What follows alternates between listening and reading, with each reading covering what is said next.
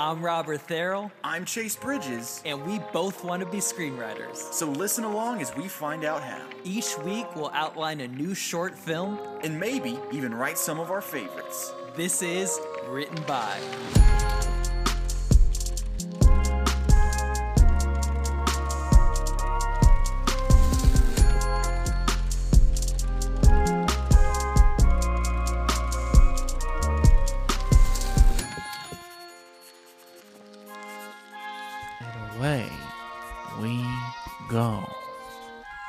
Joker impression. How are your headphones, Rob? Uh, turn me down just a little bit. PD had your headphones earlier, and he was like, "Up, up, up." Yeah. So it must. Uh, check, check, check, check, check, check, check, check, check, check, check, check, check, check, check, check. Wait, these are these are my headphones. yeah, I was about to say that. Check, check, check, check, check, check, check, check, check. Is that you? Yeah, that's. Wait, is that me? Check, check, check, check, check, check, check, check, check, check, Maybe- check, check, check, check, check, yeah, I check, don't check. think that's me either. Okay. Check check check check check check check check check check check check check check check Check, check check. check check check check check check check check check check Okay, check. yeah, that's me. Yeah, turn me down. It's all the way off. Oh, well, then maybe that's not. I thought that.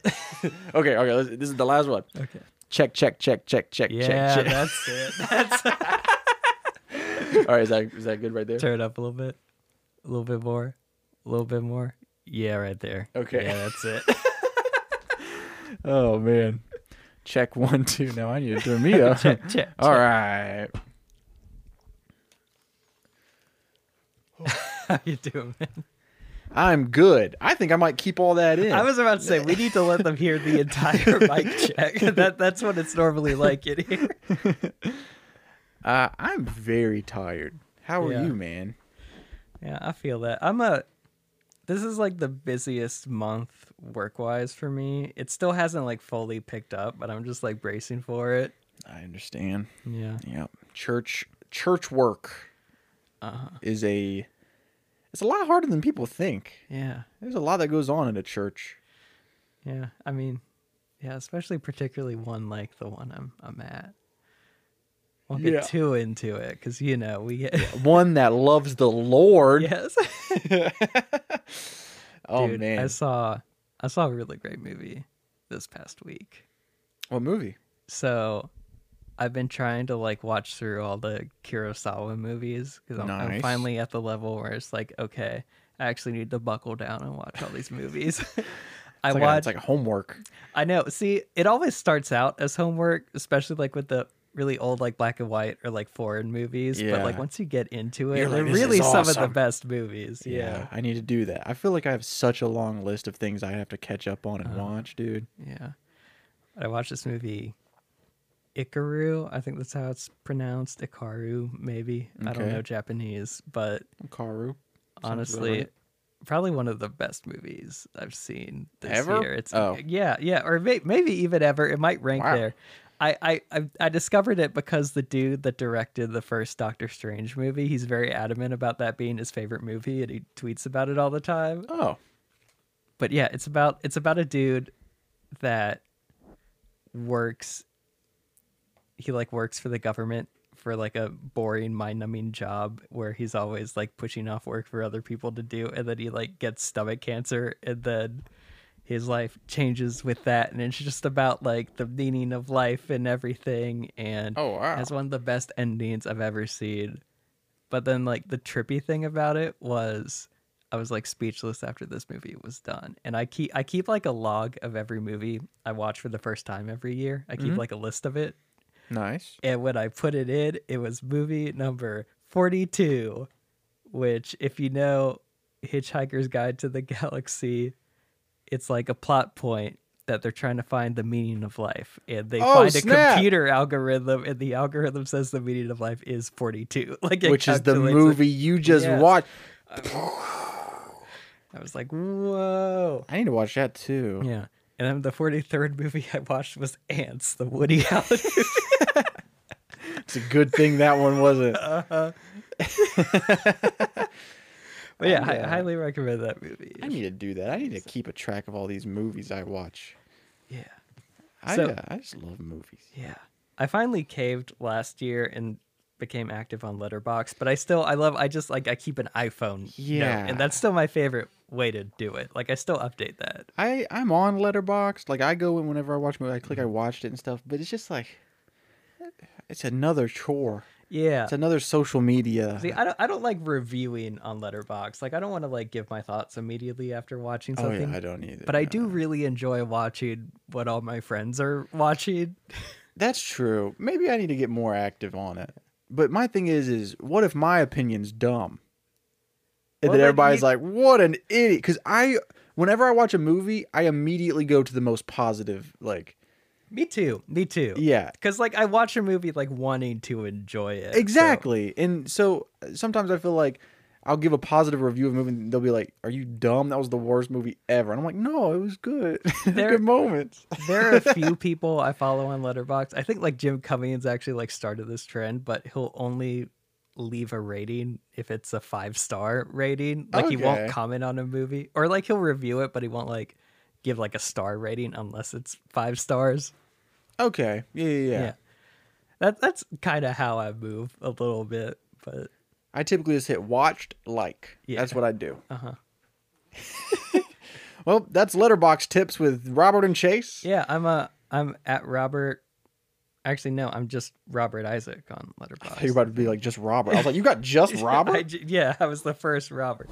Oh wait, no, no, no. I do have it. It is Robert two underscores Isaac. Like Here, let me everywhere else. uh let me do mine too. Maybe maybe let's get a community going. yeah, let's get our our Letterboxd thing going. That'd be fun. Yeah.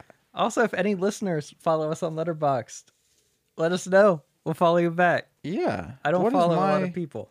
What is my uh how do you how do you use it? I feel like an old man trying to figure out Hold on, do I follow you on here? I follow you. I don't know if you follow me. I'm gonna be pretty heartbroken if you don't. Uh I am Bridges Parody. That's mine, guys. Bridges Parody. Bridges parody. I uh Oh, I don't. I follow you now. Wow. I only follow two people, you and my girlfriend. The only ratings I see are are Gunnar's short film, very good, and then the Durango Kids. I'm a simple man, Robert. I support my friends. Wait, how do I not follow you? I've seen this review. I've seen this review. I don't know. I'm very passionate about it. Yeah. Well, since we're talking about this review, I'm gonna put it up on the Instagram. Uh, it's funny. Um, also, check out Wages of Sin, Gunnar Willis. Great. great yeah, short. dude, super fun. There's uh, dodgeball throwing demon children. My favorite. really though, like genuinely, I love weird stuff like that. Yeah. Dude, speaking of weird stuff, this this rival pitch I got. Nice segue. I mean, I'm very excited.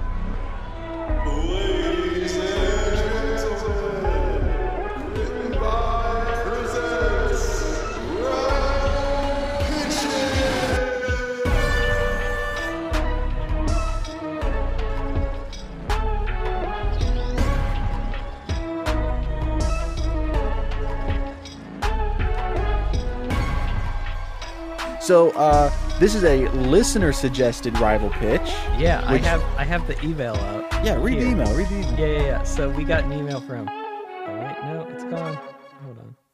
Hey man, you really dropped the ball on this one.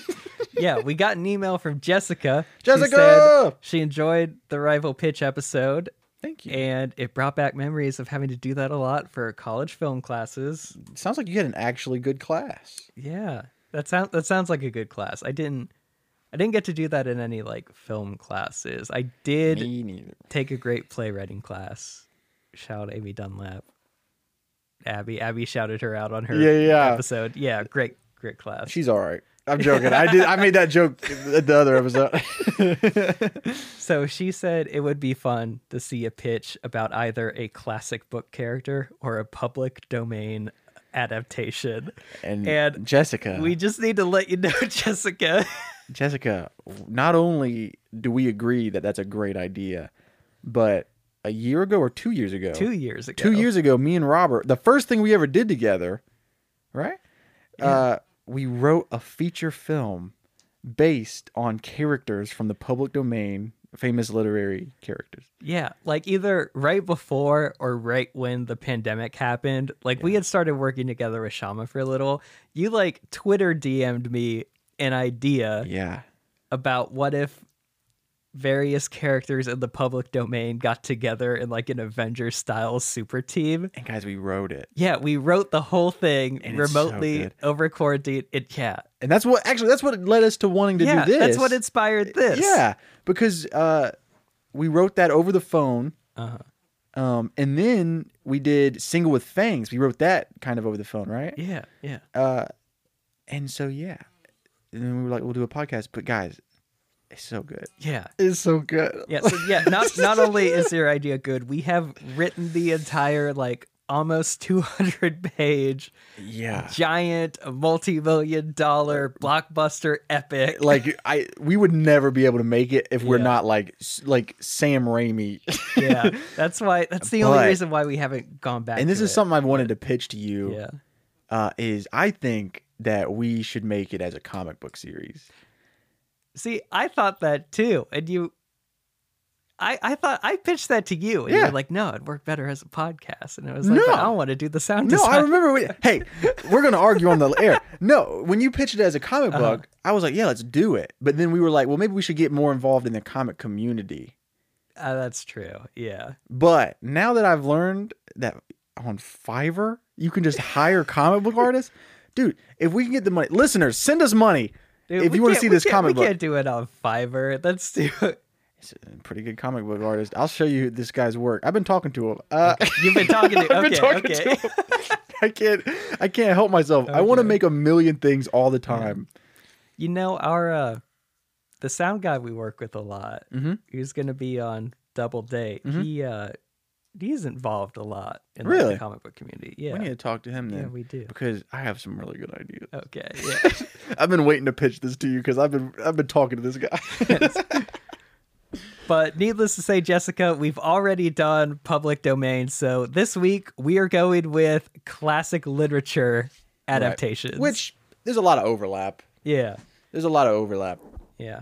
I even I got so into my idea for this one, I looked into it and sure enough it looks like the story is in the public domain, so who knows? Hey, maybe we'll make Could a actually comic make book. it. Yeah. Guys, I'm so serious about being a comic Uh-huh. book writer. All right, I'm very excited to hear yours. You're going first this week. All right. Cool. Cool. So I was racking my brain trying to find out what to do this week. I was looking at all the books that I had read in high school, middle school, all those things. And the problem I kept on running into was a lot of them already had movies. They were already pretty well known movies. But then one of the authors. One of the authors I kept on coming back to was Kafka. Do you know who? he Oh is? yeah, of course. No, I Yeah. have no idea. I never read his stuff in school. I discovered it later on. But yeah, Kafka's work is like really trippy and weird. And his most famous book, The Trial, I looked into, but uh, Orson Welles had made it Oh, wow. a movie okay, back in the day. and it's called Citizen Kane. yes. but Franz Kafka has a novella that actually like some of his most famous imagery that we know him for like either comes from the trial or this book. But this book that I'm doing for my rival pitch is The Metamorphosis. Interesting. The Metamorphosis. Yes. So the basic plot of this book is a dude works in a sales job that he hates. The daily grind is just too much for him. He's supporting his entire family, a mom, a dad, and his sister. His dad had lost a lot of money in a failed business venture. Hey, we've been there. Yeah. yeah, the other the two women didn't work in the family. He was providing for everyone. Hmm. And then one day he wakes up and he is transformed into an insect. Whoa! I was not expecting uh, that. yeah. Dude wakes up and is like, "Oh crap, I am a giant beetle or a cockroach or whatever." Whoa! if you've ever seen like oftentimes in like a textbook where they mention Kafka, there will like be a picture of a cockroach or something. It's like, you know, imagery from this yeah, book. here, but I need to look it up. dude wakes up, he's a cockroach. First thing he does, Oh, freak man. out. Second Yeah. thing he thinks of is, oh no, I'm gonna be late for work. Oh man, yeah. And so the short is about him. His family is knocking on the door, trying to figure out what happened to him. His manager from work like comes to his house. It's like, "Hey, what's up? You're late. What gives?" They open the door. They all see that he's a cockroach. So they all freak out. And what ends up happening for the rest of the story is increasingly he's becoming a burden on his family and his family is in financial trouble because he's no longer the breadwinner of the family. Mm-hmm. And so his family starts to resent him. They all get some jobs. It's revealed It's terrifying. Yeah. It's revealed that the dad all along had some money saved up that they're dipping into, hmm. but they still have to work a little bit. And it finally ends with they're all so angry at him because he's just like this parasite in their home and he's not contributing and they all have to work, even though he used to support them while they were all freeloading. That doesn't matter to them. They're all angry at him. And then finally, in like a fit of rage, the father like throws an apple at him and gets lodged in his like back and then he ends up dying. Oh no! So is that the ending? yeah. And basically what this story is getting at is it's kind of an allegory for the way society is set up like your worth is determined by your ability to work but there are a lot of people out there that for whatever reason they just kind of can't work whether it's Like disability. or- yeah, if you get Oh, injured wow. at work, if you're disabled, also like various mental issues. Like you think about how most homeless people are veterans that like Yeah. got effed up in the war and now they can't Work. yeah. Yeah. And so the the story is like basically getting at that where it's like, you know, what when you're unable to work, all of a sudden society doesn't value you anymore and people look down on you and look at you different. Even if at one point like you did contribute, like that doesn't It's matter. what have you done for me lately? Yeah. Yeah. Wow. this is Oscar bait too. I know. You could win something with this one, Robert. Yeah. So this is almost like yeah, it's like the social commentary of a parasite of a Bong Joon Ho mixed with like the imagery of like a Tim Burton or Yeah. like something re- or Cronenberg definitely. Ooh, yeah, yeah, yeah, Yeah. Or even like a even like a Wes Anderson stop motion thing. Right? Yeah. Yeah. Yeah. It's like dark Wes Anderson, Tim Burton, very socially conscious like this is just like a must make. And I think since the original story, the reason this hasn't been adapted, uh, when it hit the public domain a few years after in like 2012, there was like a really low budget British movie that was made, but it doesn't look very good. The reason no one's like really tried to adapt this is because the source material is a novella, and so it's pretty short. It's just like three chapters. Really? Yeah. So how many? How many? Like, how many? How long is each chapter? You know what I mean? Like, is it like a longer chapter? Or is it just like we're talking about like eight pages? Uh, yeah, I forget. I read it online, so it wasn't like it wasn't like sectioned into traditional Okay, pages. I got so I don't know. I got you. Oh, there's there's sixty two pages. Yeah. So that that's the reason that it hasn't really been adapted. So like adapting it, you you do have to add a lot more. But I honestly I think that makes it a lot of fun because there's more Hmm. Freedom to like add some stuff and explore like different aspects. And you can add a lot of yourself into it. Yeah, yeah. So first thing we're doing for my version of the Mm-hmm. metamorphosis is it's going to be set in present day, Right. of course. Nice. Uh, the original main character, his name was Gregor Samsa. We're gonna call him Greg. Nice. Greg Samsa. Whitewash it, baby. Yeah. In the original book, he was like a traveling salesman. In this Okay. version, he's gonna work in a marketing department, like an advertising agency or something. Nice. Nice. Yeah. So basically the same thing, but present day. All uh, good updates. Yeah. We're really going to lean into like how timeless the source material is because this was published in 1915, but it's still like just as relevant. Relevant. Yeah. Even I was talking about Ikaru came out in like 1948, 1950, something like that. Mm-hmm. Still just as relative, relevant. yeah, we don't Yeah. change. Yep. We're we're a creature of habit. really dope. Yeah. So we're opening on Greg, and he's on a date with a girl, Anna, that he's been seeing for a while. And they're starting they're just starting to get a little serious. They're having a serious conversation. But he gets a call. It's his job. They got a big pitch coming up. He says, "Oh no, I got to go." And she's kind of upset about this, but he's like, "Yeah, I kind of got to do it. You know my situation." And then she's still upset, but she could tell that he's stressed and she's like, "Okay, you know, whatever comes up, we could work through it, but you know, you got to work with me. You got to really be in this." And it's like, "Yeah, I promise I'm in this. I just got to go do this work thing real quick." Essentially, after that, we get introduced into his normal world right now. He's working for an ad agency and they are currently prepping a big commercial pitch for a really big client of theirs. This client is like one of the most evil corporations and yeah.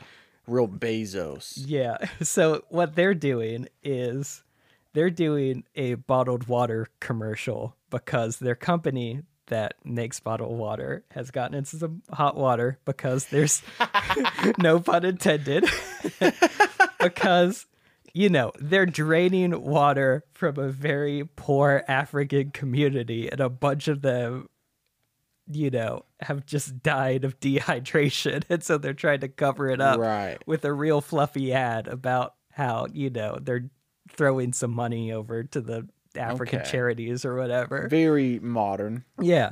So not only does he have the stress of he hates his job, his manager does not know boundaries. He's having to be on call all the time, but he's also like working for some of the most evil corporations that, you know, are pushing legislation that says water isn't a human right. Right. Which yeah. there are really people out there like this. Yeah, Mr. Aquafina, we're Yeah. coming for you. Uh-huh.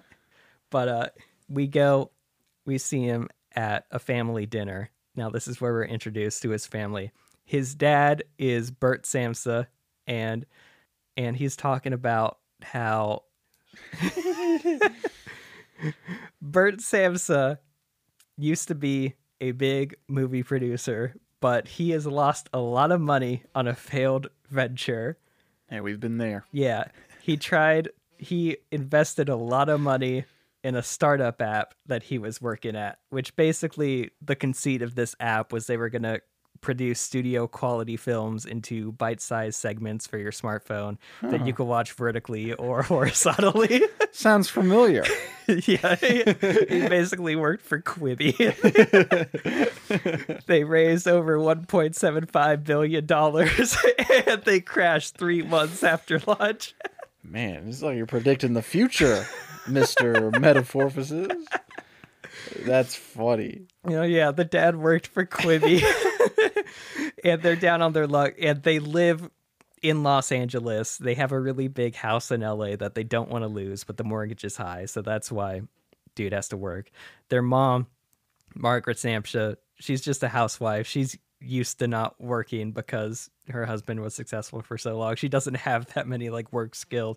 And then their daughter, his sister, Greta Samsa, she is a high school senior and she's a musician and she makes like pop R&B music like a Jorja Smith, Kehlani type person. And she's already built up a pretty good following. She's like really talented and she has a show tonight. And so he's Well, going to go out Let's go. So we get to see her perform a little bit. We have a we have a great song that will definitely be on the soundtrack and we'll get a legit R&B artist to cover. So you know, we could recoup a- some of these costs. I have a friend. This is a bit off. I have a friend who's a pop star you told in me L.A. Isn't yeah. that weird? Yeah, we'll get her. Yeah. Anyway, carry on.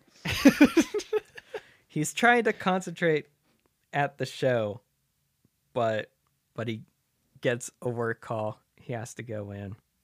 Anyway, he gets back. He was like, "Hey, I, I'm sorry I skipped out on your show." It's like, "Oh, that's great." Uh, while you were gone, I found out I got accepted into Berklee, Berklee Music School, Wow. and I really want to go. And I picked Berklee just because that's where Kenny Beats went to school.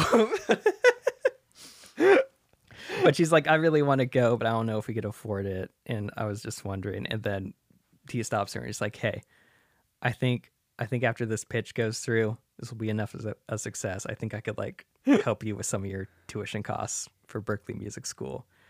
Home of famous alumni Kenny Beats. So so that that's all the setup and finally the inciting incident is just the manager is laying in too heavy on him and he's trying to do some research to figure out what angle to take for this bottled water ad. And he does some research and figures out just how evil this corporation is. They're literally stealing water mm. from poor people. And as he's going home he's trying to go on another date or whatever he gets another work call and he just kind of loses it. And he's up all night working on this thing for this evil corporation or whatever he finally just passes out in bed night before the big pitch. And then this is when he wakes up and he's a cockroach. Man, so in the novella, do they ever explain how he turned into a cockroach? uh no or maybe sort of i'll i'll get I'll, oh, okay. I'll- I'll sorry, get sorry, sorry, Yeah, sorry. I didn't mean to jump the gun. I was just curious. No, no, no. You're good. You're good. So he wakes up and he is a cockroach. Now, I think in in the novella, I didn't quite get to read the entirety of it. I got maybe two thirds of the way through. I think they imply that he's mostly a cockroach, but he like transforms a little. But we definitely in this version, just to keep things interesting throughout the whole feature, there's going to be like more of a slow transformation process. Ooh. Basically, think The Fly. If you've ever seen Cronenberg's The Fly, starring Yeah. Jeff Goldblum, really gnarly film. Goldblum, yes. Mm. Yeah. So he's gonna wake up and like his like skin is falling off and it's replaced with like the black, like kind of smooth bug skin or whatever. And his hands are starting to like crinkle up and get skitty. And This is gross. yeah, yeah, yeah. So he wakes up and he just lays there and he's like, Oh no, this is bad. How did this happen? I don't know. And then his second thought is, Oh no, I had that big pitch today. He gets a knock on his door. First, it's his mom. She's just checking on him. He's like, Hey, honey, you haven't gotten up yet. What's going on? He's like, Uh, nothing. I'm fine. This is just like the Spider-Man scene. Exactly. Yeah. Then his dad knocks on the door after a few moments of him like freaking out. He's like, "Uh, son, you're gonna be late for work. don't go, don't forget to go to work, son. We really need you to go to work. Can't be late all day." and he's still like properly freaking out. He's looking in the mirror. He's like trying to figure out. There's like still some of his skin on him. He peels it and it just like comes straight off, and it's really gross and Oh stuff. man. And then finally, his sister comes to his door and says, "Hey, is is everything okay?" Because they're starting to sense some commotion in there, and Yeah. he's still trying to cover for him. And then his girlfriend is trying to call him on the phone, and he's like juggling all four of these people, like kind of talking to him. He's getting texts from his manager at work because you know there's no boundaries. He's like texting him at all hours, and then finally, the uh, finally the manager actually shows up to his house Oh man. because he's like, "Hey, you cannot be late for this big pitch we got tonight. Come on, man, you're killing me." And then finally, he opens the door, and all four of them see Oh, him standing no. in this half human, half cockroach type complexion, and everyone. Just freaks out. The manager just instantly books it out of the house and like runs down the street. We get a great like one shot, like Wes Anderson style, where we see just like a solid 30 seconds of just him running in the distance nice. the dad instantly like tries to kill him because he's just oh. like a giant cockroach. he's like getting Oh. a golf club or a broom or something, trying to swat Okay, him. I have another question. Yeah. Is he a human-sized cockroach? Yes, he is a giant cockroach. Oh my god. I think in my mind I was picturing he just turns into a bug. nope, nope. Oh, Full size man. human cockroach. Oh yeah. no.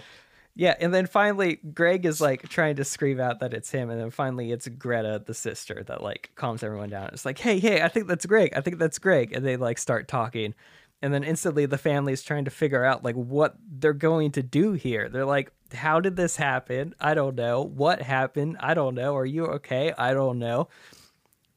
They're all complaining and or they're all like trying to figure out what's going on and Greg offhandedly mentions that this is like the worst day this could have happened because of this big presentation. And that's when the dad hears that. It's like, hey, wait a minute. If you're a cockroach, how how are you gonna work? Oh no. This whole house depends on you doing work.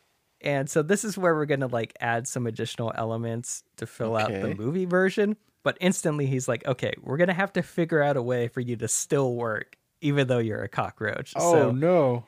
he managed to call the manager, and after some convincing, he comes back to the house and he's like, "Okay, this is really weird, man. I don't know how this happened, but I guess we got no other option. This is a big client. We can't lose. Uh, I've done. I could do some call in. He's not going to like this a lot, but I think I could convince him to zoom you in for the big pitch tonight. Oh, that's right, because it's set in modern times. Yes, yes. so we still got some work. We got to finish this stuff, iron out the details, but I'm going to go to the office. We'll have you call in from here and we'll just do it that way. And so they're trying to like figure out the pitch, but this is where like he starts to transform into the roach a little more. Like over this oh. point, like some real gnarly stuff is happening where like the bug part is starting to take over and his voice starts to like hiss a little bit. He's having trouble Oh. speaking now. And so they're trying to do the pitch, but it's becoming clearer and clearer that him transforming into an insect is preventing him from working on this pitch. The manager is having to do most of the heavy lift, dude. The manager is like terrible at comforting him during this traumatic time. And we discovered that even though this manager has spoken to him like every day about work for the past few years. He really doesn't know that much about Greg, but here he is sitting in his bedroom trying to work with him as he's transformed into a cockroach. Uh, Greta tries to be nice and give him some food. Uh, she gives him like a sandwich and some milk. He tries to drink the milk and instantly throws it up. He's like repulsed by it. He's like, "Oh no!" And The so cockroach is not like milk. that happened in the book, I guess. Uh, Oh, okay. I guess. But then she ends up giving him some like rotting fruit to eat instead, and he likes that better. Ah, okay, that's clever. Yeah. Yo, old people, they knew how to write some books, bro. Yep, yep.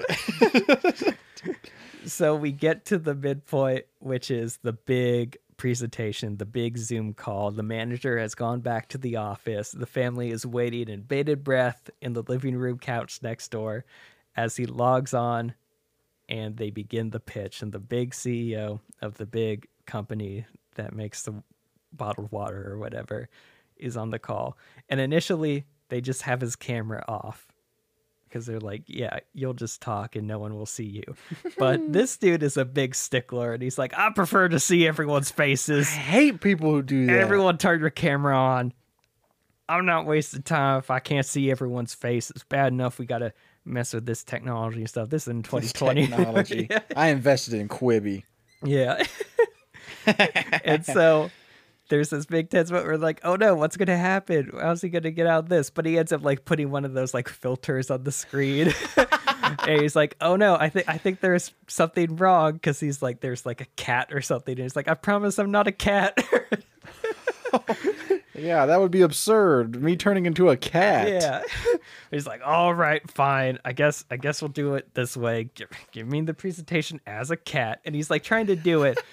But his like jaw is starting to clench and it's starting to like transform into the bug jaw and like Oh, no. mandibles are starting to poke out of his cheeks and he's like hissing more than he's talking and he's having a really hard time. And this old dude is like, Sorry, I can't I can't understand you. Say that again. This is why I don't do this tele stuff. Say that again. And then finally, the mandibles like rip out of his cheeks and it causes him to react. He accidentally like hits the laptop and the filter goes off. Everybody sees cockroach him Oh and they all gosh. freak out and they hang up. And the family can tell they're like, oh no, It's over. it's over. He blew it. Yeah, it was all his fault. Yeah. so Greg wakes up the next day.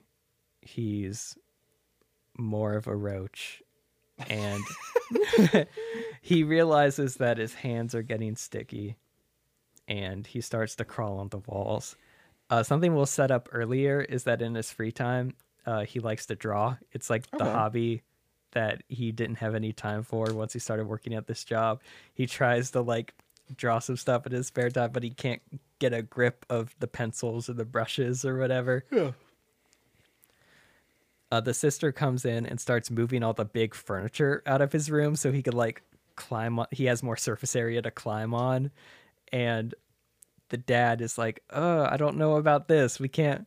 We can't get used to the idea of him like crawling around and everything. Like once once we accept this as normal, it's not going to go back. But she's like, "Oh, he's he's going through a hard time. Just let him have some climbing space. And so that's what he does all day is he's climbing around. Uh I love this. yeah. His girlfriend Anna calls him again and he, you know, he had promised that he'd talk to her again. And so he answers and they're talking. He had just like vaguely said that like some difficult stuff was happening and he'd mm-hmm. fill her in later. And so he's trying to like be vague about it and be like, "Yeah, things, you know, It's been buggy over been here. buggy over here. Just like my life has changed in just the span of 24 hours." Real, And real metamorphosis. Roll credits. there's a I made this pitch today, but there's probably a lot of bug related humor that I can Oh yeah. Oh yeah. Yeah. But then finally she's done with him being coy about it. And she's like, okay, look, we've been through so much. We've had this conversation. We could work through anything. Just tell me what's happening. And then finally he switches from the call to FaceTime. She sees like the two thirds roach, one third man staring at her, and she just like freaks out. And he's like, "Okay, I promise, it's me. I promise, it's scary. I don't know how this happened or whatever." And she's like fully freaking out. And he asks her like, "But we could we could work through this, right?" He said we can work through anything. And she's like, "Ah, I don't, I don't know." And then she just hangs up on that on that note. That's rough, buddy. Yeah. So he's bummed on this. And so now weeks are passing. His condition is getting worse. And on top of that and the heartbreak, he's just laying down all day, crawling on a wall maybe once or twice a day, but just kind of laying there. And they're slowly moving more and more of the furniture out. But, uh, and we'll get some like inner monologue stuff where he, he's starting to like think that he's losing his grip on himself. He tries to draw, but he definitely can't hold anything anymore. Yeah. And they're moving all this stuff out. He stashes like one photo of Anna just to like look at because he thinks like that might help keep him grounded because he's worried if he loses everything, he'll just fully give in and become A an insect. Yeah. Oh man, this is good stuff. So the father is more and more becoming concerned about how he's just laying there doing nothing and things aren't getting better for him. So he's like, "Hey, I know uh we've been eating at the table and just throwing some rotten food your way, but uh join us at the table tonight. We're to have a family discussion at dinner."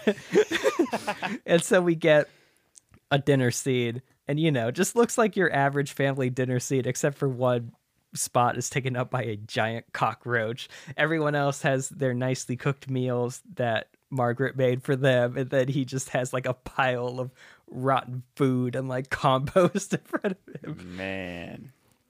And at this dinner, Bert is like, "Hey, we got to have a practical conversation about this situation. I know this isn't ideal for any of us, but uh we got to think about what we're going to do because we're in danger we're falling behind on the mortgage. We're in danger of losing the house. So first of all, he reveals, "I have some money saved away.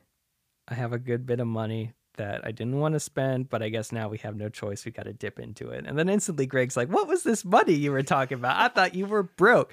And he's like, Yeah, I was saving this money because I wanted to, uh, I, I had another startup I wanted to invest in. I wanted to uh, Oh, resurrect an app based game show that would premiere every day on your phone, hosted by a really charismatic dude. And they would ask trivia questions and people could like win money Oh, based snap. on it. Just HQ. HQ.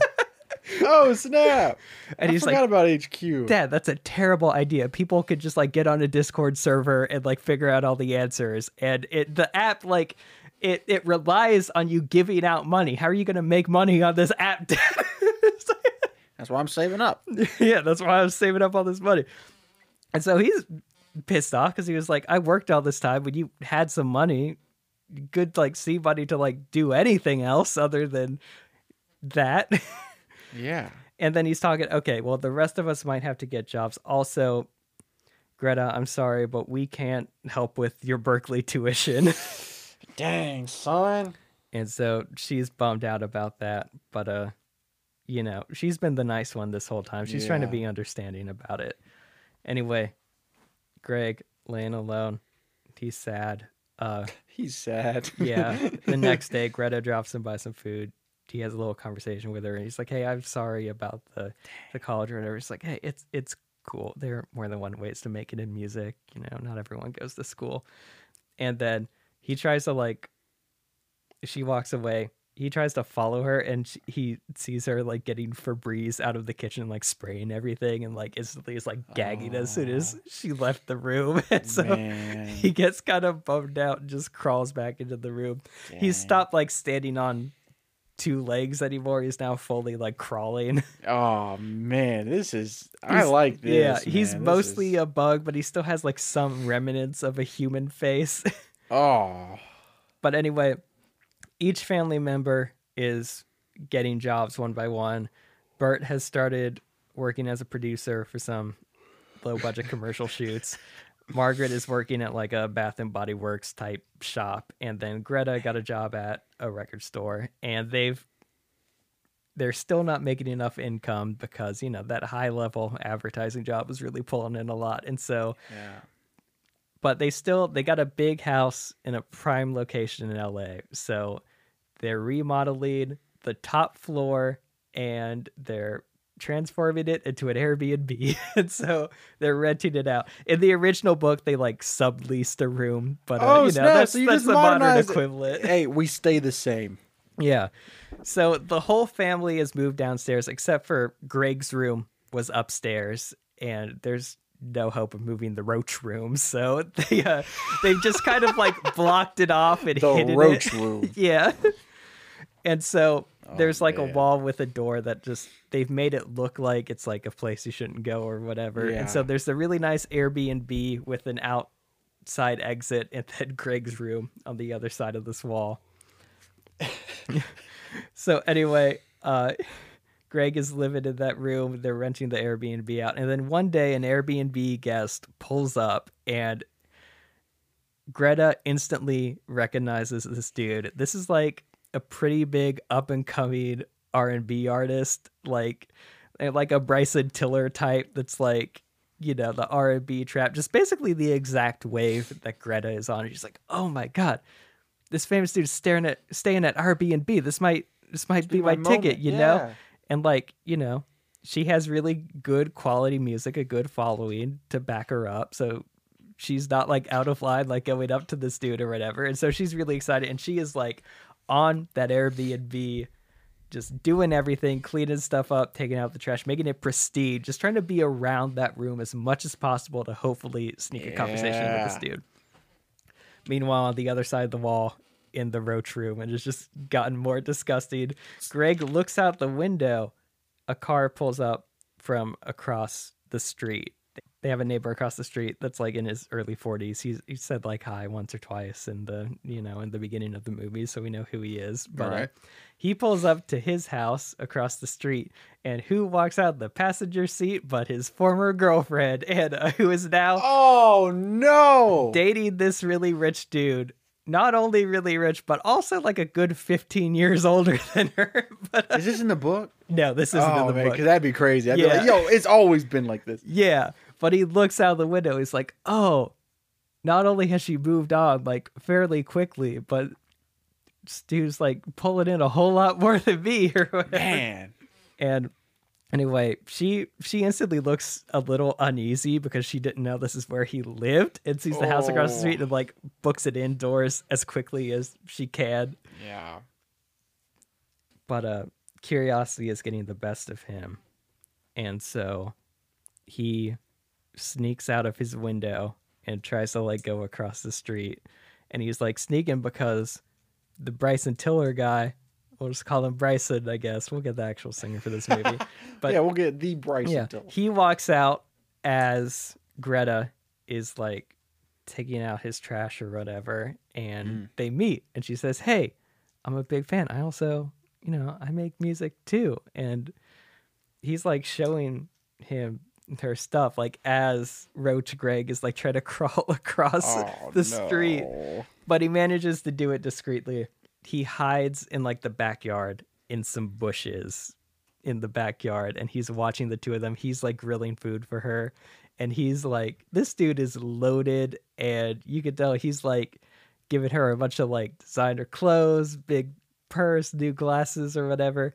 He goes inside to use the bathroom real quick and Anna turns around and he sees he sees the roach or she sees the roach just kind of watching him and he's like, Hey, you can't you can't blame me for this, you know? I I liked what we had, but I, I couldn't control what happened, you know? I just I wanted something different in life, you know. I'm I'm sorry we didn't work out. And then he, you know, he's kind of broken up. He's getting to the point where he could barely talk anymore. So he mm. just kind of like scuttles away. Meanwhile, the conversation between Greta and Bryson is going really well. And he's like, Hey, I actually think I've like seen one of your singles in like a TikTok or something before. I recognize that you're really good. You know, I'm cutting my new album. I mean, that's why I'm here. You know, maybe you could swing by one day if you're free. And then that's when Greg is trying to sneak back into the house. And he's like, wait, what's that? He's like, oh no, a giant cockroach. and he's just shocked by this. He's super scared. Greta's trying to be like, "Oh no, this is this is this is nothing." He's like, "That thing's been next to me the whole time." And then Greg is like trying to save face, and so he's trying to say, "Hey, I'm I'm I'm sorry. I know I know I look bad. I know this is but." And of course, like he's mostly mandible at this point, so it's just a lot of gargled hissing. He's barely getting things out, but he's like, Oh. "I promise, that's my sister. She's really good. You should really give her a chance. You know, Lord knows we use the money. uh, please don't." No. but Oh, he's fully freaked out, and he just like takes out. He's like, "I I am reporting this Airbnb. That's a. I've been drinking the same water." As this giant cockroach, I can't, I can't do this. Oh. he drives away. He has ruined it. Greta is like heartbroken by this. And so Greta visits her parents because, you know, the dad and the mom have already been talking a little bit. Greta's been the one nice sibling, but she goes up to them and is like, hey, you know, I think I think it's time. I think we got to get rid of Greg. We have to murder Greg. no, no, so they have a family meeting. Bert, Margaret, and Greta sit Roach Greg down, who is pretty much like Full 95, 97% cockroach at this point. He's like, son.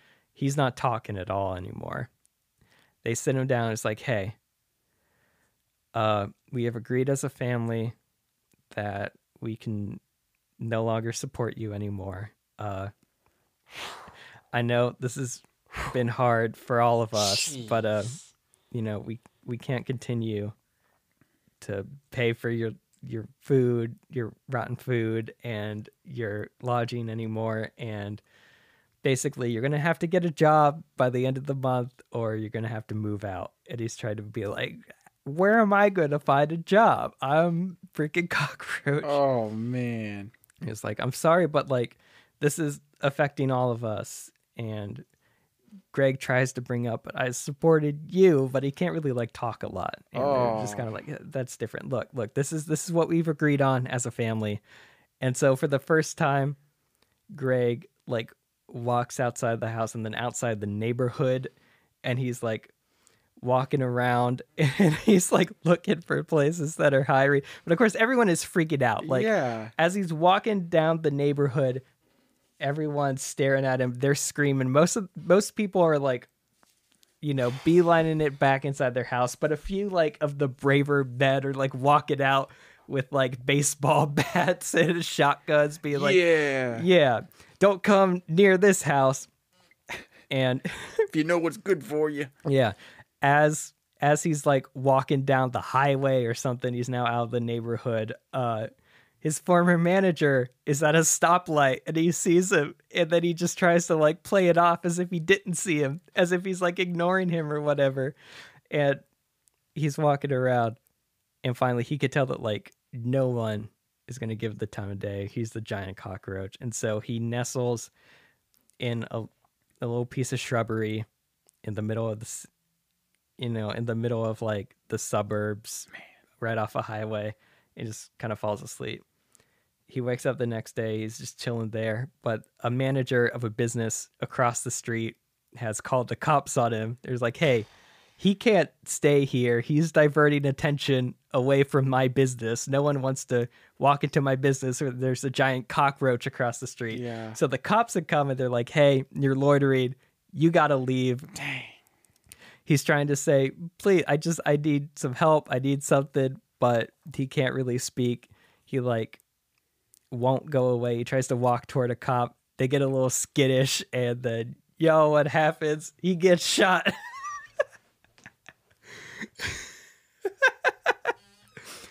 and so the end scene, it is Greg's funeral, and the entire family is there. Greta is saying some words, some parting remarks to Greg.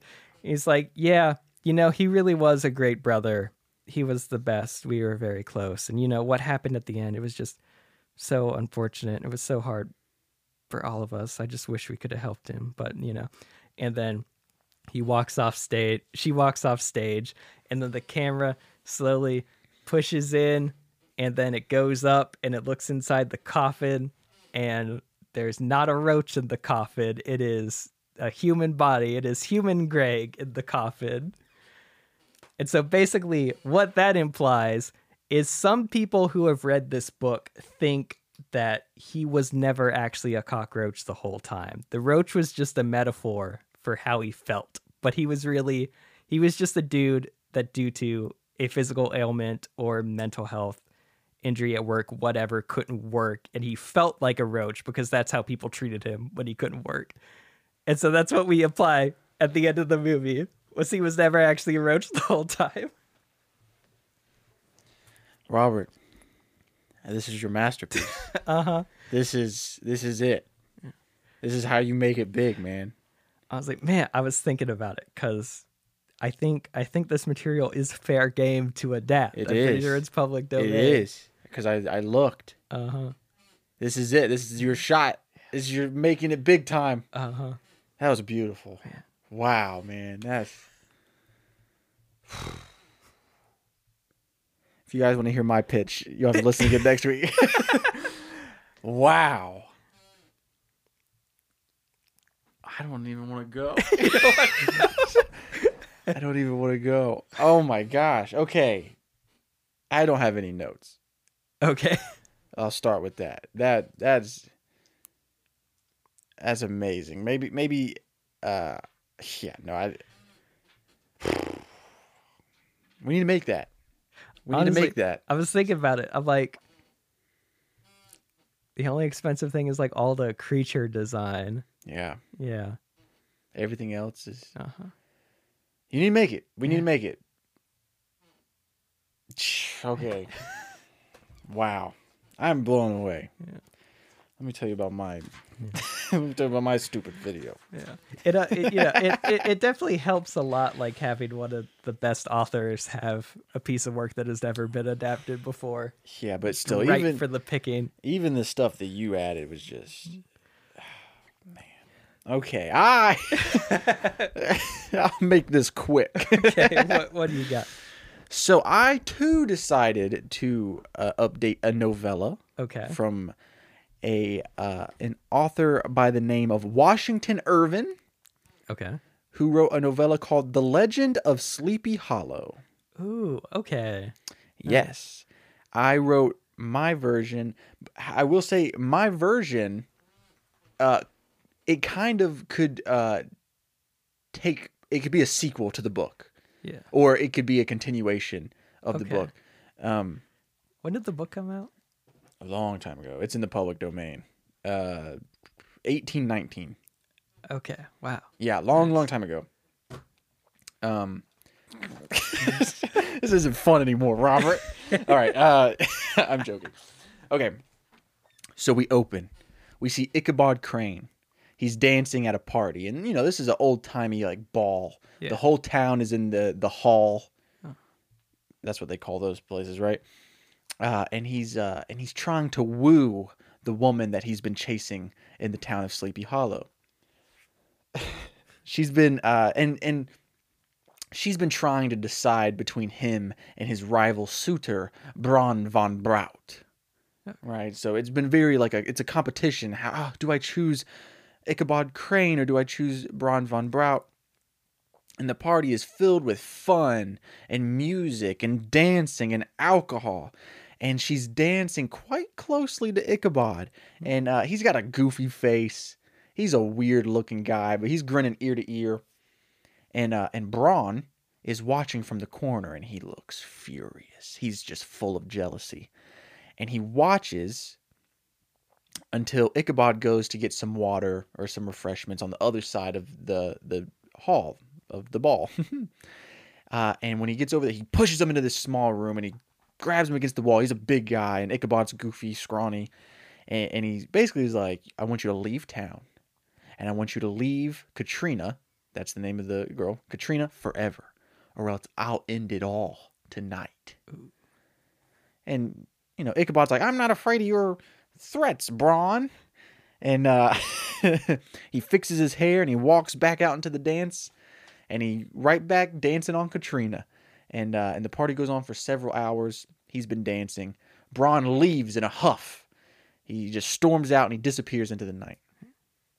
Well, the ball's over, and Ichabod, he's goofy as ever, and he's and he's kissing all over Katrina on the cheek, just like mwah, mwah, mwah, and uh, he walks her to her carriage, and and she rides off, and she blows him a kiss, and he blushes, and he stumbles with his pink face down the street, humming a song, happy as can be, and drunk as can be, and. Uh, He's all alone in the dark, creepy streets of Sleepy Hollow when he starts to hear a clicking noise. Click, click, click, click, click, click, click. He turns around and we see the headless horseman in all its glory. It's lit by dry lightning in the sky, catching catching the, the light off of his cape. He's got a pumpkin head. And uh, and his horse's front legs they rise up and then when the lightning strikes and it's super cool like in the movie Yeah. the Tim Burton movie just Uh-huh. looks awesome. And Ichabod's face is filled with terror and he takes off down the street and the horseman chases after him. And Ichabod turns around. Or no, no, no. He, he turn, turn, turn. He's trying to lose him through the town. He can't seem to lose him through the town. Finally, he sees the bridge that leaves town. And he's about to make it out of town. And he turns around for one last look. And he sees the horseman had taken his pumpkin head off and chucked it at Ichabod.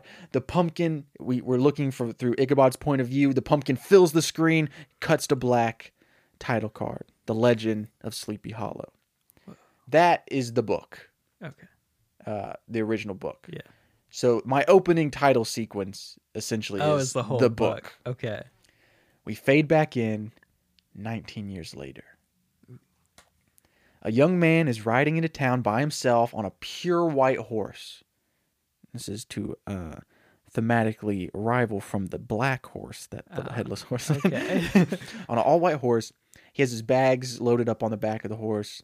He rides across the bridge into the town of Sleepy Hollow. Uh, he gets deeper into town and he turns into this old rundown motel. And as we're going through the, the town, it's 19 years later, and we're looking at like how terribly it had aged in 19 years. Like it looks terrible. It's run down. It's gross, and it's even more creepy and dirty than ever. So he's unloading his bags so that he can go into this this hotel, this motel, or whatever it is, tavern. I don't know what they had back in 1819. Tavern sounds about right. Yeah, tavern. Yeah. Uh, a man and a woman walk up to him as they're just kind of like they're just kind of walking down the street, and they see him, and they, and the one guy goes, "Oh, hello, stranger, just passing through." And we see that the couple is Braun and Katrina. Nineteen years later, they're married. Yeah. And, and uh, the stranger, the guy that rode the town, is like, "Yeah, are you gonna be here long?" Katrina asks, and he's like, "Hopefully not too long." And then the Braun is like, "Well, I'm Mayor Braun. I don't know if they had mayors back then. Governor, I don't know. Something like that. yeah. I'm Governor Braun, uh, but you can call or, or his last name Bront. Brost. Where does this take place? Ah, I don't know, like Victoria, England, kind of. I guess. Okay. Yeah. But it's in England. Yeah, yeah, Okay. yeah. I mean, I guess I could be doing a British accent, but in my mind, it's American. Like I, I like. This is a side tangent. Uh, I like when um, old literature like Robin Hood and, and and Sherlock Holmes and stuff like that, when instead of trying to keep it to the actual language, like Uh-huh. adapting it into a modern language. Sure. yeah. Anyway, anyway. So he's like, I'm Mayor Brost, but you can call me uh, Braun. This is my beautiful wife, Katrina. And the young man's face kind of tightens. And it's awkward. This is awkward interaction. He's like, and she's like, nice to meet you. And the one goes, oh, do you, do you have a name, stranger? I don't know why I'm doing a southern accent. Do, do you have a name, stranger? and, and he's like, uh, In it. Yeah, in it. You got a name. and he's he's like, Blimey, you got their head. Blimey, you got you got a name, mate. Just Oscar Isaac. also, side tangent. That's my favorite thing about that. Oh, tally ho! yeah, that is great. uh, you you have a name, stranger, uh, Jasper, and uh, this moment's very uncomfortable. He's like, "Well, if you need anything, Jasper, you know, just give me a visit." And he points to his house on the top of the hill. And he goes, "That's where you'll find me." And uh, so the rest of this movie it follows Jasper, who is actually Ichabod Crane's son, on his mission to find his father's killer. Um, he becomes friends with like a local blacksmith. He, you know, he's asking around. He's trying to figure out because he always had heard the legend of what had happened to his father, which was he was killed by the headless horseman. Um, and you know his blacksmith friend is he, he basically is like, you know, this is the legend of, blah, blah, blah. and he's like, no, no, I know the legend. And he's like, well, then why did you come? He's like, because I don't believe in ghost stories. The man who killed my father is in this town, and he's gonna pay. This is a revenge story. Um, the town's annual ball is happening. The same one that we saw Ichabod Crane die in 19 years earlier. And so uh, Jasper's been asking around. He's, he's pretty much deduced from what he learned from his mom and, and what he had kind of heard through the, the grapevine that uh, it was Braun. It was von Braun who murdered his dad. And and so um, his plan is to kill Braun after the ball, just like his father was killed after the ball.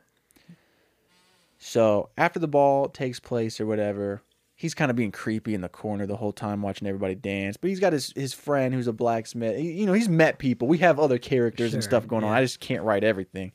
And um, it's the end of the ball, and they manage to. Uh, he manages to follow Braun out into the dark. He's kind of Braun's kind of stumbling, you know, and Jasper pulls up on his white horse. Click, click, click, click, click, click. And they have the confrontation. They have the the moment. He's gonna kill him, and he goes, "It wasn't me." And he's like, "But people heard you threaten my father that night." And he goes, "Your father?" And he's like, "I threatened Ichabod that night, but not his life. I was threatening to tell his secret." He was like, I threatened to tell Katrina that Ichabod had gotten a girl pregnant in a different town and had left her alone with the baby when he was just like two years old. She would no have, in that time. yeah, big no no. And he was like, she would have left him immediately and chosen me. Wow. That's cool. So now Jasper, he's got a he's got a he's like, well, who, one, who killed my father? But then now he's also struggling with like, oh, my father was not a good guy. yeah. My my father abandoned me. Like we thought, you know, that he had gone off on like a biz like, you know, maybe his mom was a little bit protective and didn't tell him all the details, but you know, this guy's 20, 22 and he's having to understand that his dad was like a drunk who mm-hmm. abandoned him and then tried to marry a different woman in a different town. Uh, and and so then he starts thinking, well, like what? i- You know, he's he's still trying to figure out what happened to his dad. He's trying to figure out the murder. Him and his blacksmith friend, uh, which I ended up naming. Oh, Ronnie. Him and Ronnie are still trying to figure it out. And Ronnie's trying to be a good supportive friend. You know, they get real close, like very like uh, uh bromancy, like in uh, a Knight's Tale. Yeah. Yeah. Um, and he just starts to think, like, you know what? My dad probably didn't even die. Like, he probably faked his death Huh. So that he could run off, you know, and then he uses the legend of the headless horseman to explain his disappearance. And uh, so he decides, you know what? I'm packing up. I'm going back to home. I don't need this anymore. And his friend, you know, Ronnie's like, dude, I know you want to leave. Do yourself a favor and stick around for one more day.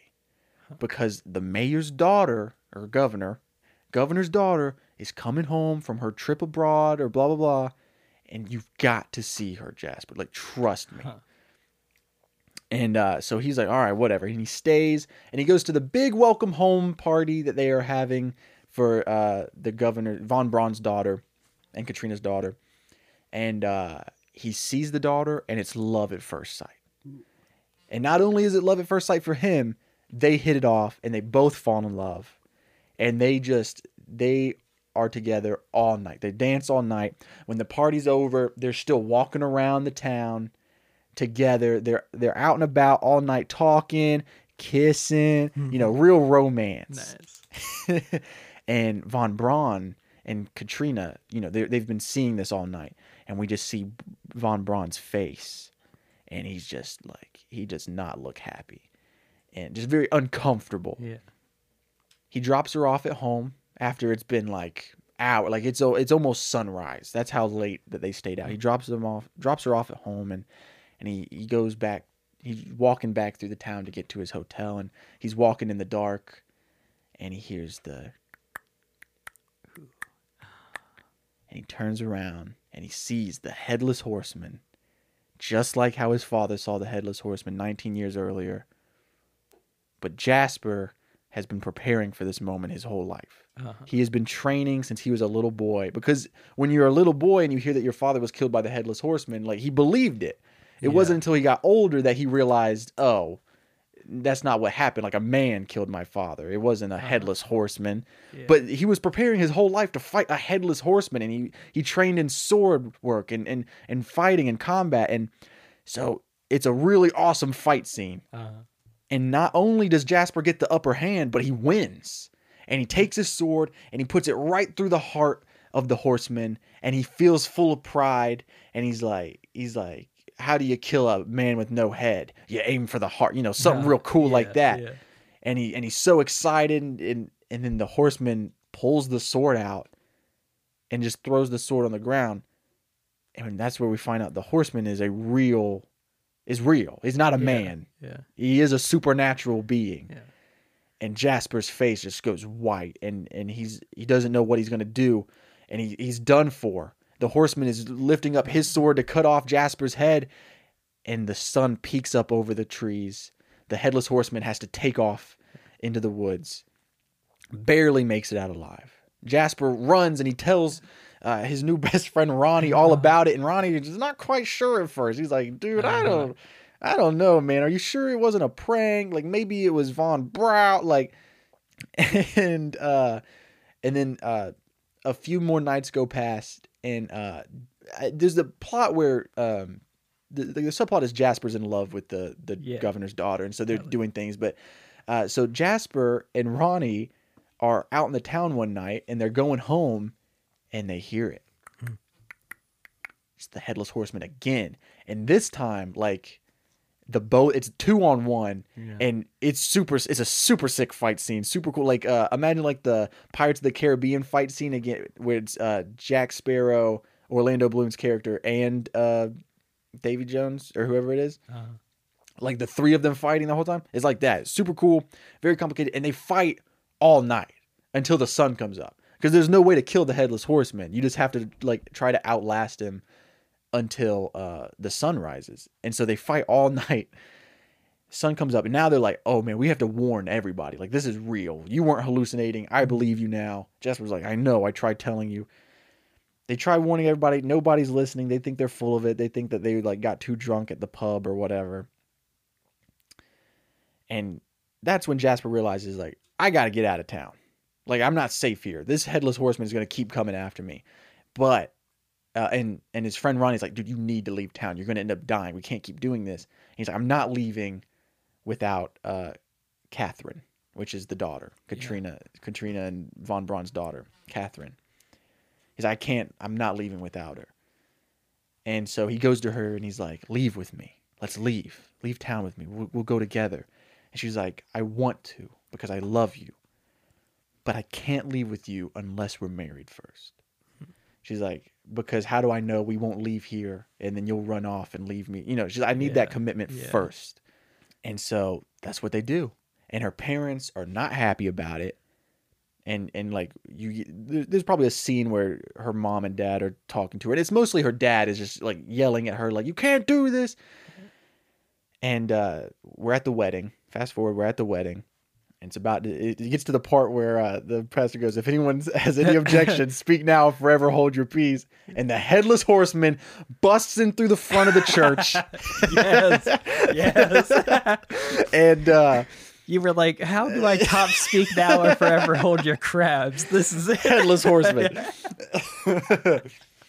and uh, the headless horseman busts in on his horse, pulls out his sword, and he's about to cut off the head uh-huh. of Jasper once again.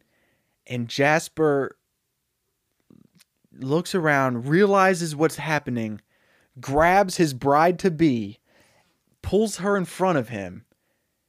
Everybody goes, but the horseman stops mid swing and and everybody's like, "What are you crazy?" And someone's like, "Coward," or whatever, thinking he was like trying to sacrifice his his bride to be, and that's when he starts explaining what's going on. And uh, he says that the horseman is being controlled by the same person who told like controlled it to kill his father. And he points at Braun, and he goes, "You wanted Ichabod dead, so that you could have Katrina."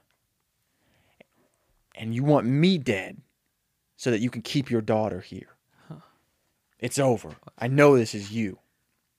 And Von Braun's like, it's not me. Like, what are you talking about? Hmm. Why would I put my wife or my daughter at risk like this? Are you crazy? Like, I already told you it wasn't me. And then Katrina steps up. She goes, It was me. And she explains that Ichabod was a disgusting creep and then we see the the opening scene, the dancing scene again, but like through her eyes, what actually happened, and we see that uh, the dancing together all night was like him not leaving her alone, like grabbing Oh. onto it, groping her, Oh. being real creepy and like forcing himself on her. And uh, oh, also, I thought this was funny. The goodbye kiss that she gives him as she Uh-huh. ride as he she rides away in the carriage is actually just her flipping him off. but he's such a drunk yeah. that he was like, "Oh, she loves me." Yeah, yeah, yeah. yeah. And uh, and she she she's a basically Sleepy Hollow is like this very supernatural town. And she said, "I'm a witch, just like my mother and my grandmother and my great grandmother, and we've all been able to control the headless horseman, just like in the war and blah blah blah." blah. And she goes, and so I used him to murder Ichabod because he was a creep, and I was using him to murder you because I I'll be damned before my daughter runs off with some offspring of Ichabod Crane. And she grabs her daughter, wraps her up in her arms, and pulls her away. So that way the horseman is free to pull out his sword and finish off Jasper. But then we hear BAM! The horseman runs out of the room. We look down and we see that Catherine was holding a little pistol. She was wrapped up in her mother's arms. Mm-hmm. And we just see blood pouring from her mother's stomach where she just shot her. And her dad's like, "What did what did you just do?" Von Braun's like, "Why why did you do this? You just killed your mother." And she goes, "No, I killed a witch." Whoa. And yeah, and then there's like the, the ending is basically they mm-hmm. they end up living happily ever after in Sleepy Hollow. Yeah. Which leaves it open to, you know, the horseman can come back. But yeah, that's my story. Dude, I, I like that, man. I like that it's it's dark and creepy about the headless horseman, but you also managed to get in all the like just juicy Victorian era drama, Yeah. like the Jane Eyre, Downton Abbey soap opera type. Yeah. Because honestly, pe- people look down on that sort of thing, but that's really what like keeps most films running. Is that sort of like surface level Yeah. drama just done really well? well, like Game of Thrones. yeah, eh, you know, you don't watch it for the action and the Uh-huh. adventure. That's far Yeah. and in between. You're Yeah. watching it because of these family dynamics. exactly. Yeah, Yeah. Yeah. that's real good. Yeah. Thanks, man. Uh, any other episode, I think that would win. Uh, but Yeah. I had to pick the episode where you presented your masterpiece to the world.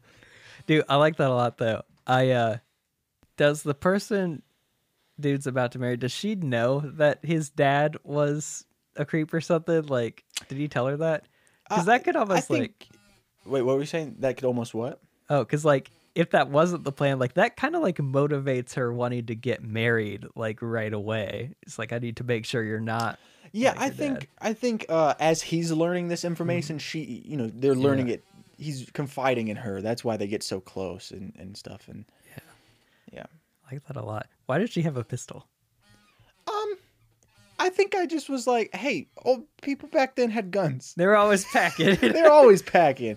Well, I think also, uh, I think she believed him about the headless horseman. Oh, okay. So I think in her mind, she that was going to protect her because she was wealthy, and I don't think everybody could yeah. afford guns back then. And so I thought maybe she thought maybe she could protect with the Yeah. gun. I don't know. I could probably flesh that out in the actual.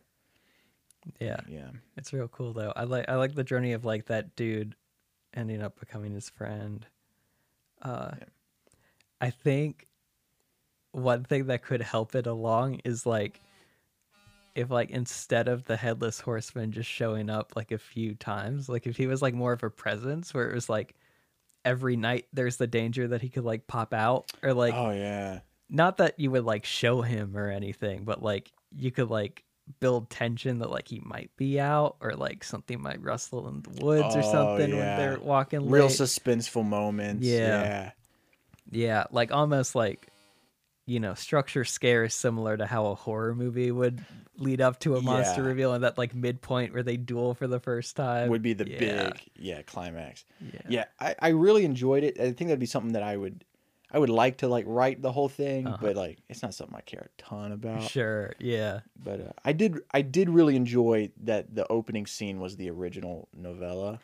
That that was cool too. And then it yeah. continues. Yeah, That and I like how favorite you part. like yeah, you managed to like recontextualize all the characters and add some like really cool backstory. Yeah. I like that a lot. Yeah. Thanks, man.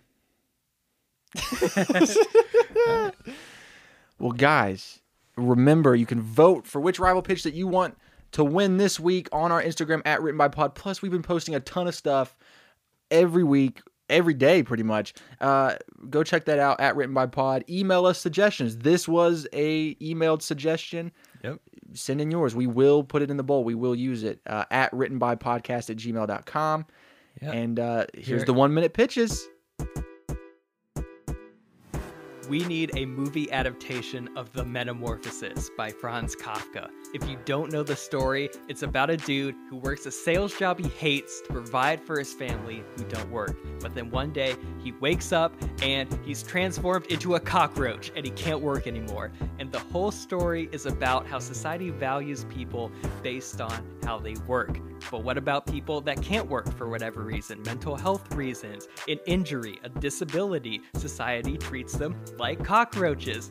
It'd be a perfect social commentary on today's world. We'd set it in modern times. It would basically be the social commentary comedy of Parasite mixed with the visuals of a Tim Burton movie. And at the center of it, the gross transformation from a human to a cockroach, basically like Cronenberg's The Fly. I don't, I don't know what else you want. This is a perfect movie. Y'all gotta make it. My classic book adaptation film would be The Legend of Sleepy Hollow.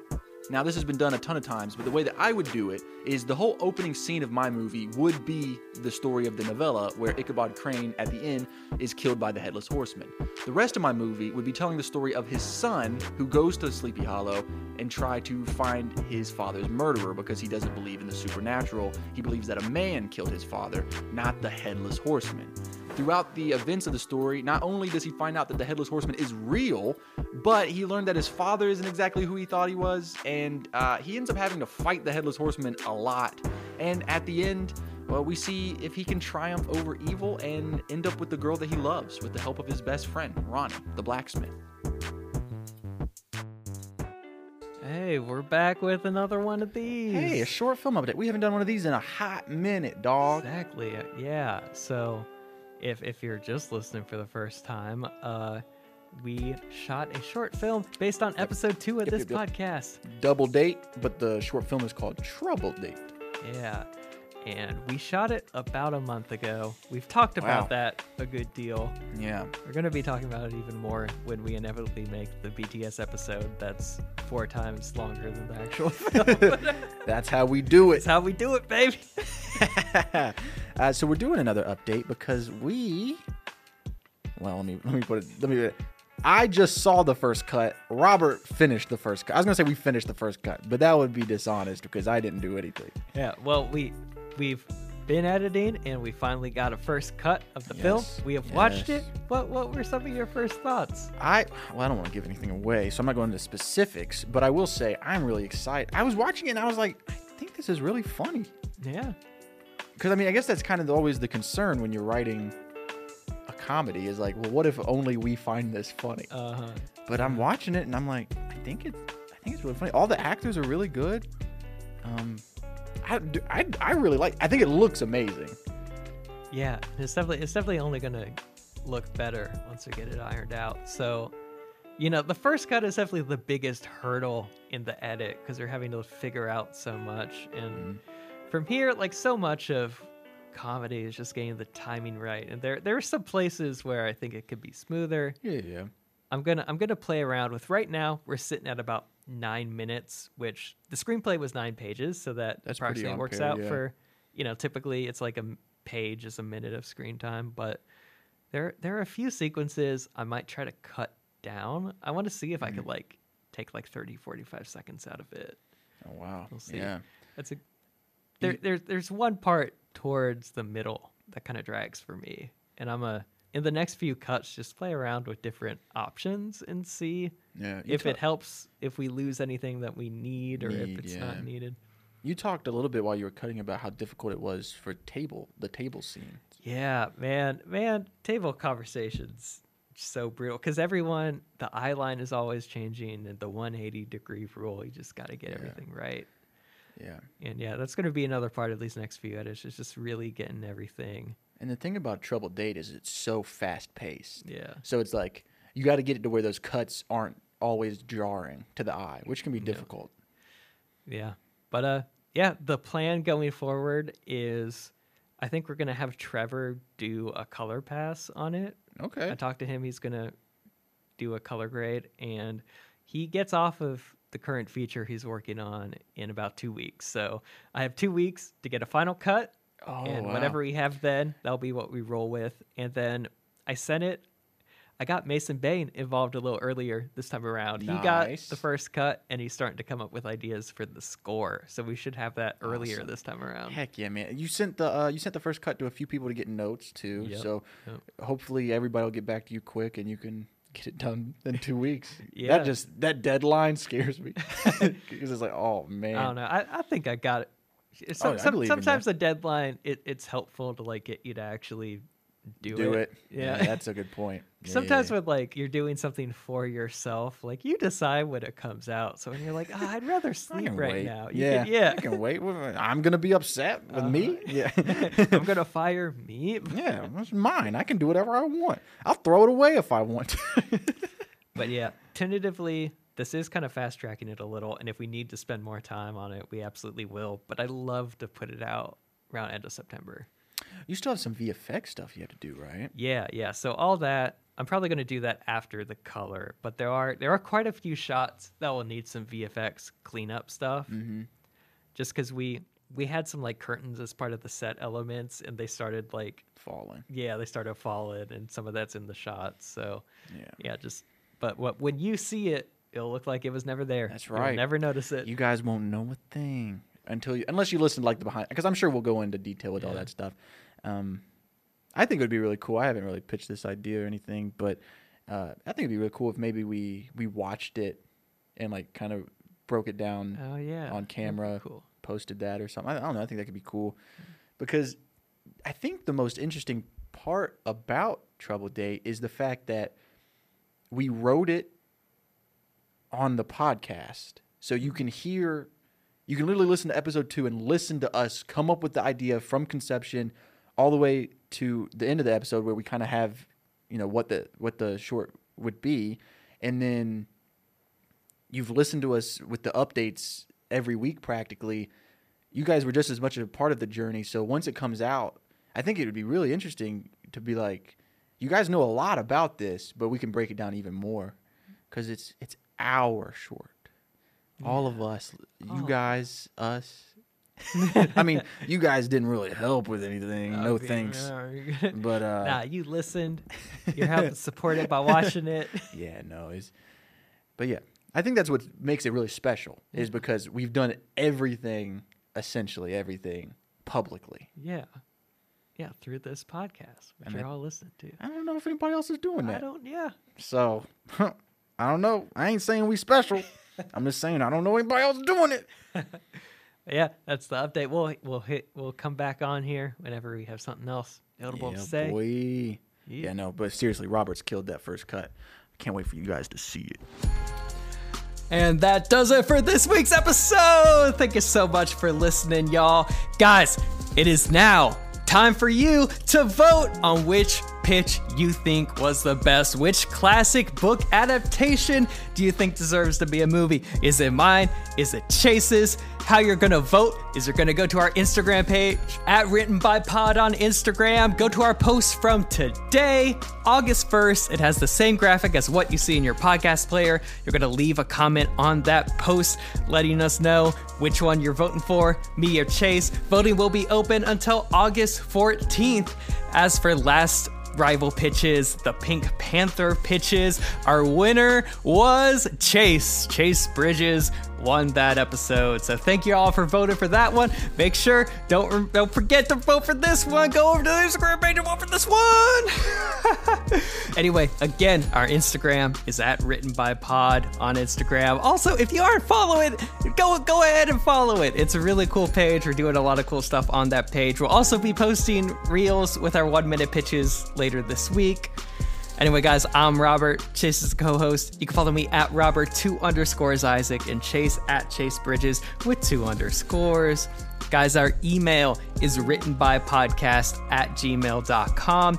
If you want to send in a suggestion for what we could do for a future rival pitch, or a suggestion for a story topic that goes into our bowl that we draw from at the beginning of the From the Bowl episodes, you could email all that to the email at written by podcast.